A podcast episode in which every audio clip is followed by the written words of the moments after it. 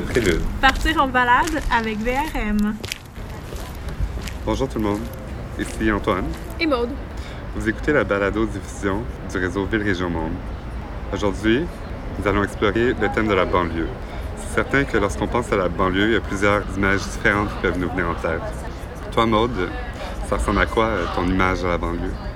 C'est sûr que quand je pense à la banlieue, d'un côté, il y a tout ce qui a trait au calme, à la tranquillité. On pense à la maison unifamiliale, hein, le bungalow, mais aussi euh, l'attrait de la nature, la cour arrière, les grands espaces et surtout l'automobile. Je pense aussi euh, à la ville dortoir, à l'étalement urbain, à tout ce qui est sur consommation.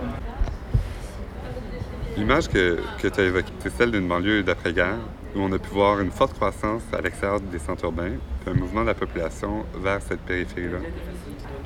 Oui, hein, une croissance qui est survenue assez rapidement et puis qui n'a pas toujours été encadrée par euh, une planification et qui a pu mener à une organisation spatiale que déjà dans ces années-là, en 1960 ou en 1970, était qualifiée de déficiente voire défaillante. Il y a quand même bien des choses qui ont dû changer depuis ce temps-là. Euh, Est-ce que la réalité de la banlieue, c'est toujours celle de la maison unifamiliale? Est-ce qu'on parle juste de, de bungalow? Mais on s'imagine que non, puis c'est précisément ces transformations du territoire de la banlieue qui nous intéressent aujourd'hui.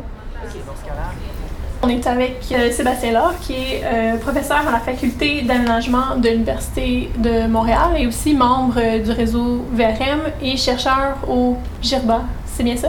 Oui, chercheur associé euh, au, au GIRBA à l'Université Laval à, à Québec. Notre objectif, c'est vraiment de mieux comprendre la réalité de la banlieue, du territoire suburbain, peut-être euh, déboulonner certains mythes. Qu'est-ce que ça veut dire aujourd'hui, en 2017, euh, la banlieue? En fait, il y a ce qui est associé au mode de vie banlieusard et il y a les banlieues. Je crois qu'il faut, euh, faut distinguer les différentes banlieues, les différents types de banlieues, notamment par leur, époque de, construction. Mais c'est sûr que si on parle de la banlieue, parle surtout d'un mode de vie. On Mhm. parle de valeurs, on parle d'idéologie, on parle de façon d'habiter l'espace, de façon de s'approprier l'espace. Donc ça, c'est peut-être généralisable, ou en tout cas, c'est peut-être une façon de définir de façon globale la banlieue. Euh, mais si on s'intéresse à la, la forme urbaine, si on s'intéresse au bâti, si on s'intéresse aux aspects plus physico-spatial, on est obligé de dire qu'il y a plusieurs banlieues.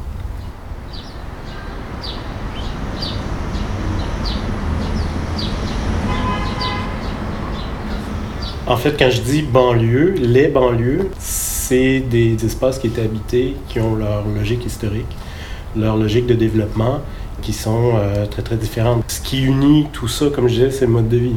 Mhm. Donc, c'est des territoires qui sont arrivés, qui se sont développés avec la logique automobile, Mhm. avec le mode de vie qui est centré sur l'aut- l'automobile, la consommation, etc. Euh, mais si on s'intéresse vraiment à la forme, euh, c'est des banlieues qui sont plurielles. Même si, quand on se promène dedans, euh, ils se ressemblent quand même pas mal avec le, le fameux bungalow. Puis quand on parle de première couronne, deuxième couronne, puis même des fois on entend là, le troisième couronne à- Et quatrième et couronne. quatrième même, à quoi est-ce qu'on fait référence? Est-ce que c'est des années de, de construction ou de développement ou c'est plus en termes de distance? Première couronne, c'est vraiment le boom euh, de croissance euh, de l'après-guerre. L'accession en propriété des ménages, la- l'achat d'une voiture, et puis ben, tout- toute la société de consommation qui, qui se développe autour de ces milieux-là. Si on parle au deuxième, troisième, quatrième couronne, ben là, on est dans des vagues de construction qui, qui viennent par la suite, avec la succession de croissance ou de, de- de récession et compagnie. La première couronne, disons, est relativement hein, complète. Mhm. Plus on s'éloigne, ben, plus on, a des quartiers qui sont construits évidemment plus récemment, plus loin. Euh, puis là, ben, on est rendu dans des territoires toujours plus éloignés, mais avec une croissance démographique qui est, disons, stagnante. C'est peut-être moins, moins le cas euh, pour Montréal, et même Québec euh, continue quand même de, croître, mais on n'est plus dans les, hauts taux de, de- croissance de l'époque. Donc on se retrouve avec des quartiers toujours plus éloignés en, en troisième ou en, couronne, euh, puis des quartiers qui sont pas complétés encore, avec tous les problèmes euh, environnementaux, mhm. de durabilité, de transport, euh, de dédoublement des, infrastructures, mhm. etc.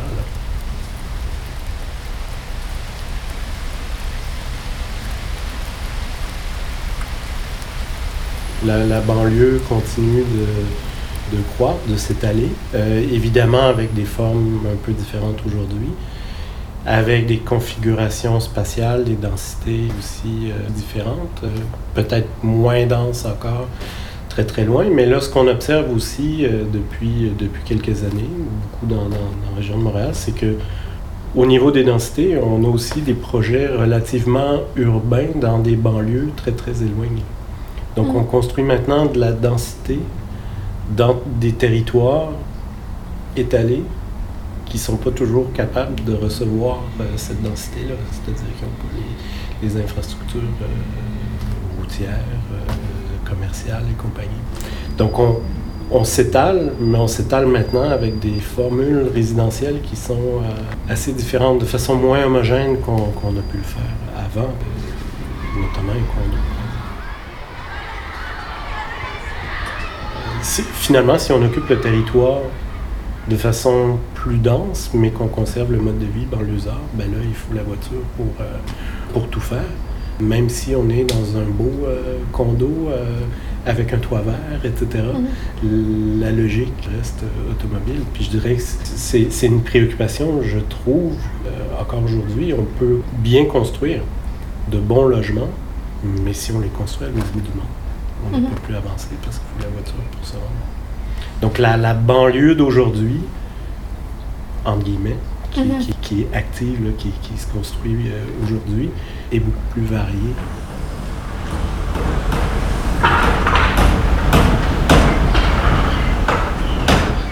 Les, premières couronnes de banlieue, ça c'est un cas très très intéressant mhm. parce que c'est des banlieues qui étaient justement très homogènes quand on les a construites. Donc homogènes au niveau architectural, mais homogènes aussi au niveau social. Ah c'était des, produits immobiliers, puis des, modes de vie qui étaient très, très associés aux familles. Puis la banlieue est encore aujourd'hui euh, très, très proche euh, des représentations associées à la famille, aux enfants, à la verdure, etc. Mais en même temps, ces banlieues-là, ben, on vieillit. Mhm. Nous, à Québec, euh, c'était au tournant des années 2000 qu'on a commencé à travailler avec Carole Després, euh, André Fortin, Geneviève Vachon, où on, s'est rendu compte que finalement, euh, il n'y avait plus d'enfants dans les banlieues. Donc socialement, c'était beaucoup plus varié que les représentations qu'on avait de ces territoires-là. Donc au niveau sociodémographique, ça, s'est transformé. C'est urbanisé peut-être, en guillemets mais aussi au niveau, euh, au niveau du bâti. Donc le bâti aussi a vieilli. Donc les maisons se sont rénovées. On a commencé à densifier. On a ajouté des logements. Euh, mais ce qu'on peut noter beaucoup, c'est que les premières couronnes de banlieue, celles qui étaient proches de la ville, se sont diversifiées au niveau fonctionnel. On consomme maintenant en banlieue, euh, on travaille en banlieue. C'est sûr qu'il y a plein de quartiers qui sont encore intacts en mhm. guillemets, et c'est encore des quartiers résidentiels. Mais euh, il y a beaucoup de, de commerces, il y a beaucoup d'emplois qui se sont déplacés euh, en banlieue. Donc, c'est des milieux où on fait plus juste aller dormir, comme le cliché de, mhm. l'époque, mais c'est des milieux où on, se divertit, où on travaille, euh, où on vient finalement peut-être même plus en ville. On reste en banlieue.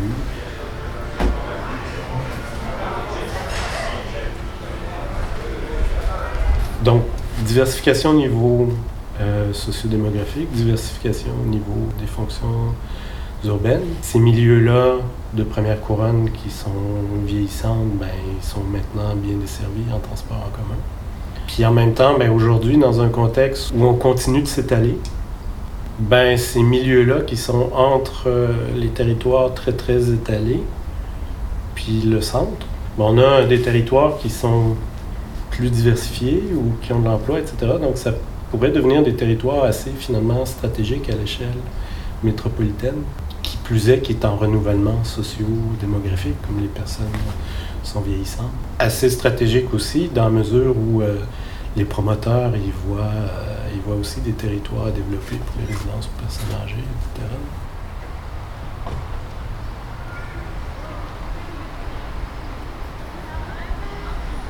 pour ces, euh, ces municipalités-là, Le défi, c'est de renouveler, d'avoir à, être euh, attirante, entre guillemets, mhm. pour des, familles, notamment, pour des jeunes, même si le, foncier est assez cher et que les prix sont assez chers. Donc, si on continue de s'étaler, c'est que les gens achètent plus loin, ils achètent plus loin souvent à un meilleur prix. Donc, un des défis, ça va être d'actualiser ou de, se moderniser Mhm. Euh, à un prix qui est raisonnable pour pouvoir attirer des, familles. Je pense par exemple à Sainte-Foy, mhm. euh, je pense à Charlebourg aussi, euh, dans la région de Québec, où oui, les personnes vieillissent, mais les acheteurs qui ont les moyens d'acheter ces maisons-là, dans des banlieues proches, bien desservies, proches des services, du transport en commun, ben, ce n'est pas nécessairement des catégories de premiers acheteurs.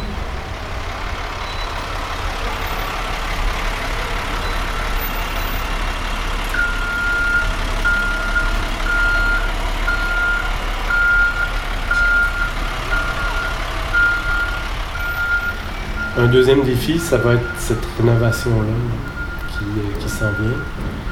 On voit tous les chantiers qu'il y a à Montréal, mais il y a aussi, euh, je dire autant de chantiers, mais il y en a quand même pas mal aussi euh, quand on, quitte le centre-ville, justement, pour la première couronne de banlieue. Il y a plein d'infrastructures, égouts, aqueducs, les rues, etc. C'est à refaire. Mm-hmm. Mais comment on les refait?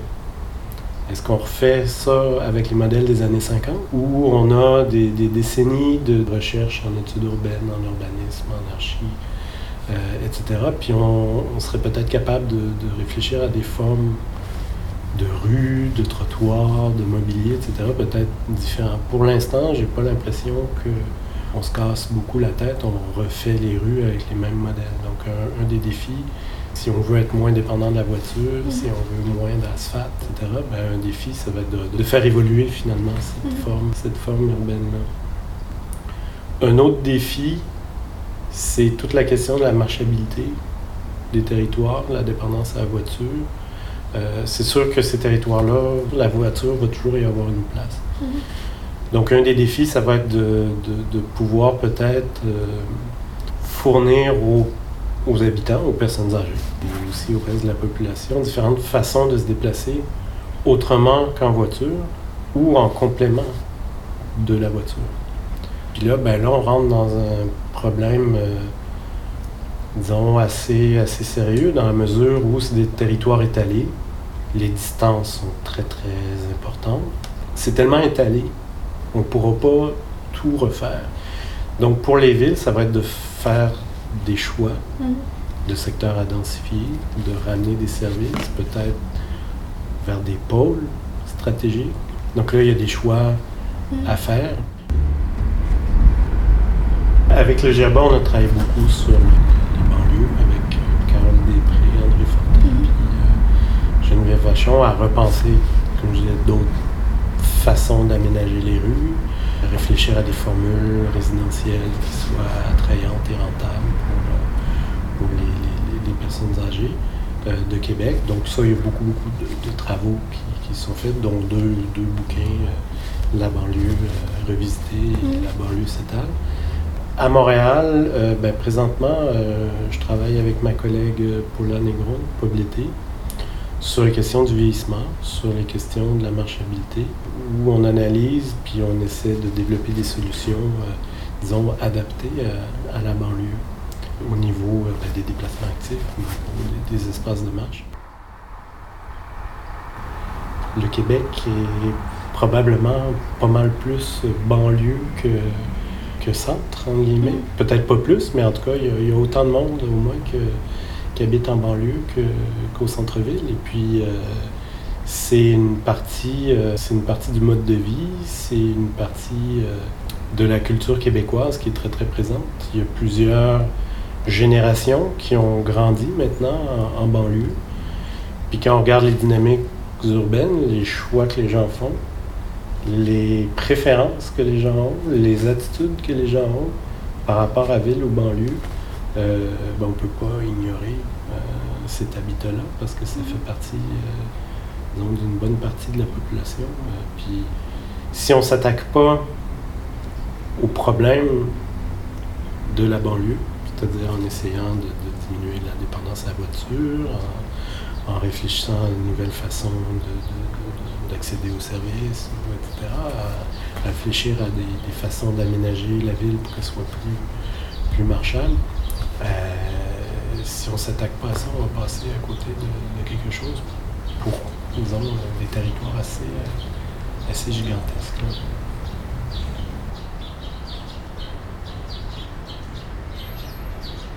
Ben, c'est un bon entretien que tu as réalisé avec Sébastien Laure. C'est sûr que ça vient un peu l'idée d'une banlieue homogène. C'est vrai, tu as raison, mais il reste que la banlieue, c'est encore aujourd'hui associé à un mode de vie qui est étroitement lié à l'usage de la voiture. Euh, pour en parler plus longuement, pour voir aussi les défis qui sont liés à cette transformation-là, on est allé rencontrer une OBNL qui est dans le domaine. Ben, je vous présente l'ARPAN. Bonjour, je m'appelle Justin Verville-Alary. Je suis cofondateur et chargé de projet à l'ARPAN. Bonjour, moi c'est Charlotte Monfils-Rattel, euh, cofondatrice et chargée de projet à l'ARPAN. L'ARPAN, c'est une firme d'urbanisme à but non lucratif qui a pour mission l'actualisation des territoires suburbains. On offre des services conseils en urbanisme aux municipalités, aux promoteurs, euh, puis aux propriétaires immobiliers, comme le font plusieurs firmes privées. Mais ce qui nous distingue, c'est qu'on vise à réinvestir l'ensemble des surplus générés dans le cadre de nos activités commerciales dans notre mission. L'actualisation, on peut voir ça comme l'adaptation des territoires face aux transformations sociales, économiques, environnementales actuelles, mais aussi celles qui sont anticipées en fonction notamment des tendances démographiques puis aussi de l'évolution du marché immobilier. Euh, à l'origine, c'est notre collègue Samuel, qui est aussi cofondateur, qui s'est intéressé aux obstacles à ce qu'il a appelé l'actualisation des banlieues d'après-guerre dans le cadre de son mémoire de maîtrise on a décidé de conserver le terme actualisation plutôt que d'employer un dérivé français du terme euh, rétrofitting en anglais, qui désigne plus une intervention lourde euh, dans un secteur euh, urbanisé en réaction à une situation de déclin avancé. On trouvait que le terme actualisation, ça correspondait mieux au contexte québécois où l'état de dégradation de certaines banlieues est beaucoup moins avancé que ce qu'on peut observer dans certaines villes états-uniennes. Puis, on voulait aussi utiliser un terme qui évoquait l'optimisme, et qui reflétait une vision proactive de l'aménagement du territoire. Donc, comment notre mission, euh, ça se traduit euh, dans notre pratique? Bien, premièrement, c'est en faisant la promotion auprès des acteurs euh, de pistes d'action en matière de transformation des banlieues qui sont peut-être moins mises de l'avant en ce moment. on peut penser comme par exemple la densification douce qu'on pourrait faire à, travers le développement de logements accessoires, d'annexes résidentielles, euh, on peut aussi penser à, tous ces, centres d'achat, ces strips commerciales qui ont été construits dans les années 50-60 euh, dans les premières banlieues, qu'aujourd'hui pourraient très bien être redéveloppés dans des cœurs de quartier beaucoup plus denses à l'échelle humaine. Euh, donc, à ce niveau-là, on cherche autant à travailler avec les municipalités pour faire tomber les obstacles à la mise en œuvre de ces stratégies-là, que de l'autre côté aussi d'accompagner les promoteurs et les propriétaires qui veulent embarquer dans ces projets-là de changer, de transformer la ville. Mais pourquoi s'intéresser à la banlieue? Ben, si on évoque la raison qui est peut-être plus anecdotique, euh, dans le fond, nous, les trois cofondateurs, on vient tous de la banlieue. Euh, des banlieues qui sont peut-être très différentes de l'une à l'autre, mais dans le fond, on retrouve quand même des similarités. Euh, que ce soit Repentigny, l'île des Sœurs ou Saint-Jean-sur-Richelieu. Dans tous les cas, c'est des milieux de vie vraiment qui sont caractérisés par une séparation géographique de, des fonctions, des activités. Puis ce qui fait que ben, c'est des territoires qui ont une forte dépendance à l'automobile. Euh, donc, on peut dire que tant notre attachement que notre sens critique là, envers les territoires suburbains, mais ça remonte à loin. Plus concrètement, euh, les membres fondateurs de l'ARPAN, euh, on s'est réunis autour d'une volonté commune d'intervenir pour des milieux de vie plus durables, mais surtout des milieux de vie qui sont mieux adaptés aux besoins de plus en plus variés des populations. On s'entendait sur le fait que ben, certaines des plus grandes problématiques urbaines contemporaines prennent source dans le modèle de développement suburbain. Euh, puis considérant aussi que plusieurs initiatives récentes en aménagement sont plus orientées vers les noyaux urbains, euh, on a décidé de faire euh, des territoires suburbains notre principal cheval de bataille. Puis ben aussi, la bonne nouvelle, c'est que la banlieue a souvent la qualité de ses défauts. ce qu'on veut dire par là, c'est que ben, en étant souvent ben, peu dense, ben, parallèlement à ça, mais ça offre une opportunité vraiment énorme de venir la densifier intelligemment devant ça, ben, on a senti qu'il y avait vraiment le potentiel de venir euh, offrir une offre de service d'accompagnement à différents acteurs qui sont impliqués dans le développement des banlieues. Puis euh, la façon qu'on veut traduire nos aspirations en offre de service euh, qui serait concrète et pertinente, On a combiné en bon français le benchmarking des meilleures pratiques en aménagement, que ce soit au Québec ou à l'extérieur. Puis on est allé rencontrer vraiment les représentants qui agissent sur le terrain, que ce soit les représentants municipaux, des promoteurs, des citoyens aussi.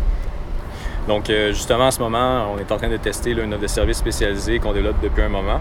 Puis ce qu'on fait parallèlement à ça, c'est qu'on a aussi là, une gamme de services conseils qui est plus traditionnelle. Et lorsque vous parlez de densification douce, d'actualisation des territoires de banlieue, euh, est-ce que c'est bien reçu?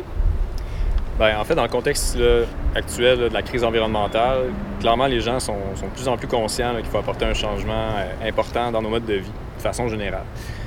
Ensuite, comment ça se traduit par rapport à l'occupation qu'on fait des territoires? Euh, surtout au niveau des banlieues, on ne voit pas encore de consensus sur comment on devrait développer ces territoires-là. Il y a autant des gens qui vont la voir comme étant déjà un milieu euh, qui est vert et euh, qui est à préserver tel quel. Tandis que de l'autre côté, tu vas aussi avoir des gens qui vont vraiment prôner, disons, une élimination totale du modèle banlieusard par une densification massive. Il y a, il y a aussi la, clairement la hausse du coût du, logement, de l'habitation en général et la diminution du pouvoir d'achat des ménages qui vient, là, je dirais, ouvrir une opportunité là, pour de l'offre alternative en matière d'habitation. Je pense qu'il faut être vraiment attentif en ce moment, de voir comment les gens là, réagissent euh, aux changements euh, socio-économiques qu'on vit en ce moment. Euh, où c'est peut-être plus frappant de, voir ces transformations-là, ça va être dans des villes comme Toronto ou Vancouver, où en ce moment, avec l'immobilier qui explose, il y a vraiment une prolifération de logements alternatifs, comme justement des annexes résidentielles, du logement accessoire les autorités là-bas, ont déjà réagi. Ont déjà adapté euh, leur réglementation pour permettre ce genre d'initiative-là. Dans la région de Montréal, c'est aussi quelque chose qu'on peut observer, euh, du logement, disons, euh, aménagé au sous-sol, dans le garage, des choses comme ça.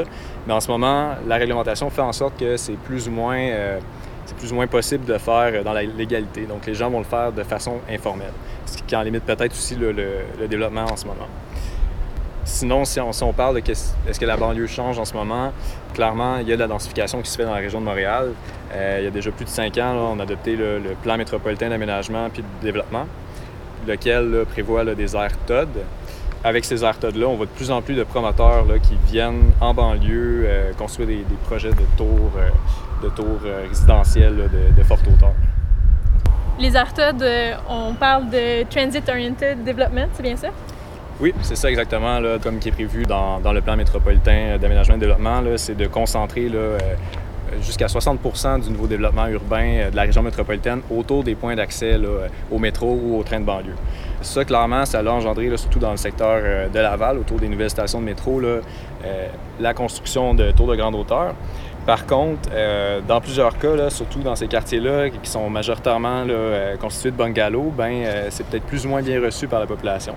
Ça m'a créé, je dirais, une certaine résistance, euh, un peu euh, euh, une peur de ces projets-là. Puis certains groupes de citoyens qui s'organisent dans des groupes de pression comme Pas de tour dans ma cour à Laval, par exemple. Une chose qui est intéressante dans ce contexte-là, c'est quand on va parler avec ces groupes citoyens-là, ben, on se rend compte que dans le fond, ils ne sont pas systématiquement contre la densification. Par contre, clairement, eux, ils voient dans le modèle qu'on leur impose en ce moment, qui est une densification très urbaine, très forte, qui est un peu une répétition de ce qu'on va voir dans les centres urbains, ça fait pas de sens à leurs yeux là, avec euh, le milieu de vie dans lequel ils habitent en ce moment. Donc, ce que nous, ça vient nous, envoyer comme signal, c'est vraiment, on voit qu'il y a un potentiel, peut-être même voir un besoin, en fait, pour faire la promotion des stratégies de densification douce dans ces secteurs-là. Sauf qu'en ce moment, peut-être qu'on croit, en fait, tant au niveau de la population, les autorités municipales et les promoteurs surtout, euh, il y a peut-être un manque d'information, un manque de connaissances sur ces, euh, alternatives-là, puis le potentiel qu'elles représentent. Donc, si je comprends bien, vous sentez une espèce d'ouverture, un certain euh, changement de mentalité dans les façons de faire la banlieue? Oui, définitivement. Quand on réussit à faire passer l'idée, les gens embarquent. Quand on leur parle, par exemple, de densification douce, ils veulent en savoir plus. Puis ça s'applique aussi aux promoteurs, à certains promoteurs. D'ailleurs, un de nos clients est venu nous chercher pour notre approche en densification douce euh, parce qu'il voulait que son projet immobilier combine densité soutenable, euh, mais aussi le respect de l'échelle du cadre bâti existant dans le quartier. Vous avez parlé tout à l'heure de la réglementation. Euh, ça m'amène à penser qu'il y a peut-être certains défis que vous rencontrez dans votre pratique. Oui, il y en a plusieurs. Un des principaux défis, ce serait d'adapter nos outils d'urbanisme puis nos politiques locales de manière à permettre une véritable actualisation des banlieues. Si on reprend l'exemple des annexes résidentielles, le cadre actuel est plutôt dissuasif, euh, puis les gens le font clandestinement ou jouent avec les flous réglementaires. Donc ça demeure informel, puis ça limite l'expansion. Aussi, euh, ben, c'est pas une évidence pour tout le monde qu'il faut changer certaines façons de faire en matière d'aménagement. C'est pas non plus évident pour tout le monde que la banlieue, elle peut être reconstruite sur elle-même, puis encore moins que la qualité de vie peut être préservée, euh, voire bonifiée, en densifiant, puis en diversifiant de façon intelligente, puis euh, consciencieuse. Donc, je dirais qu'établir un véritable dialogue entre experts et citoyens à propos des questions qu'on vient d'aborder, ce serait euh, un des principaux défis à notre pratique. Merci. Merci Charlotte. Merci, Merci. Justin. Merci de nous avoir reçus. Alors, qu'est-ce qu'on retient de l'épisode d'aujourd'hui?